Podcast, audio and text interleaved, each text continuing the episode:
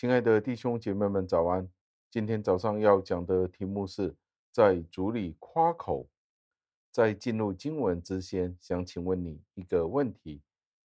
今天你觉得你有些什么样的才能是比其他人更加优胜的呢？在你的工作里，或者是在你的教会服饰里，你觉得自己在哪一些方面是比其他人更加的优胜、更加卓越的呢？让这一个问题带领我们进入今天的经文当中。今天的经文是出自于以西结书十五章的第六节。经文是这样说的：“在主里夸口，所以主耶和华如此说：众树以内的葡萄树，我怎样使它在火中当柴，也必照样待耶路撒冷的居民。”感谢上帝的话语。今天，如果我们在任何岗位上有一些的恩赐，而这些的恩赐使得我们比其他人更加的优胜，这些全部都是上帝的恩典。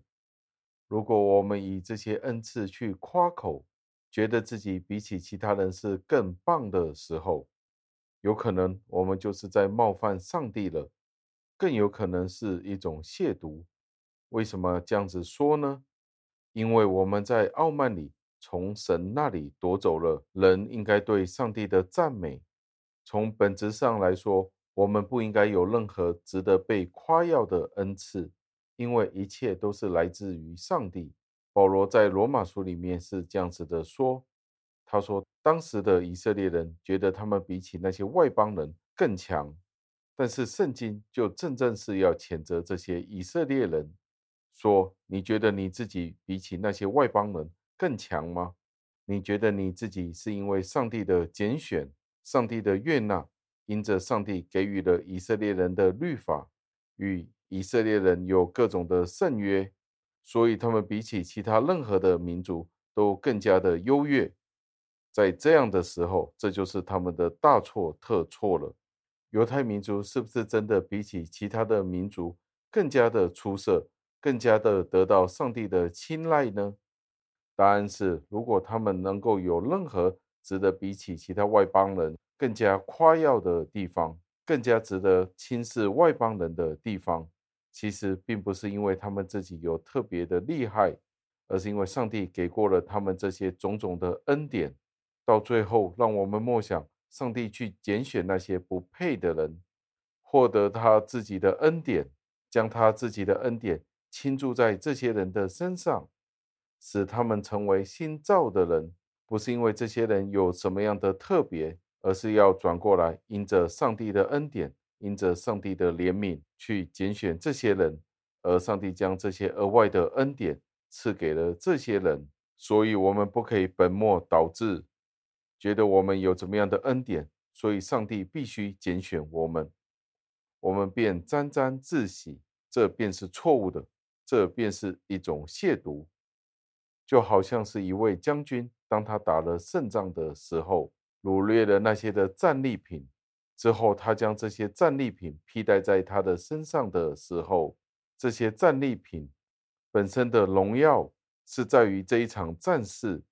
而不是因为这些战利品本身有任何值得夸耀的地方。